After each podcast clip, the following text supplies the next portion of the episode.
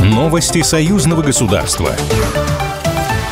Посол Беларуси в России Дмитрий Крутой назвал абсурдными заявления о том, что Минск может потерять независимость от сближения с Москвой. По его словам, главная цель союзного государства – создание единого экономического пространства, где производители двух стран будут в равных условиях. Как отметил Крутой, Беларусь и Россия научились работать вместе и не конкурировать. И лучше всего это проявляется в транспортной сфере. Более того, между российским и белорусским бизнесом исчезло недоверие.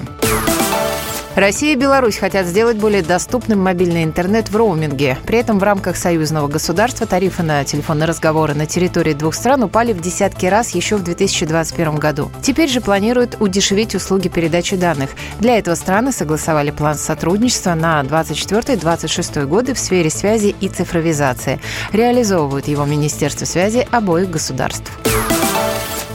Участие молодежи в выборе будущего обсудили сегодня в Москве.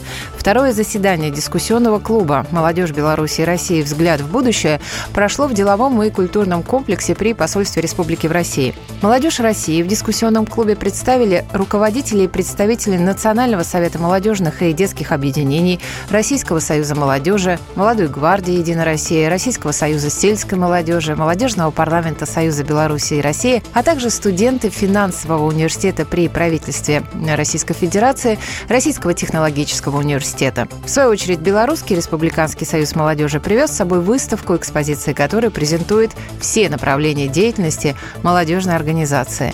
По словам руководителя международного протокола, на пленарном заседании пойдет разговор о важности участия молодежи двух стран в выборе будущего.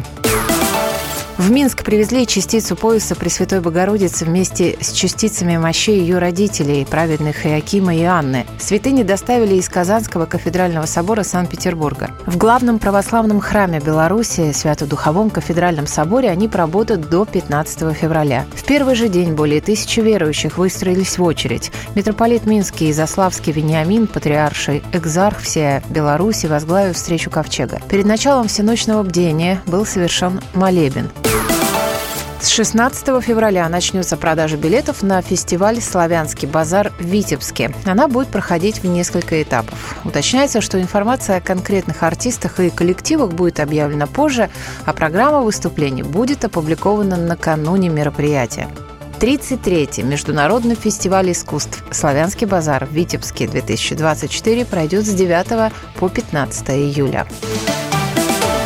Новости союзного государства. Программа произведена по заказу телерадиовещательной организации Союзного государства.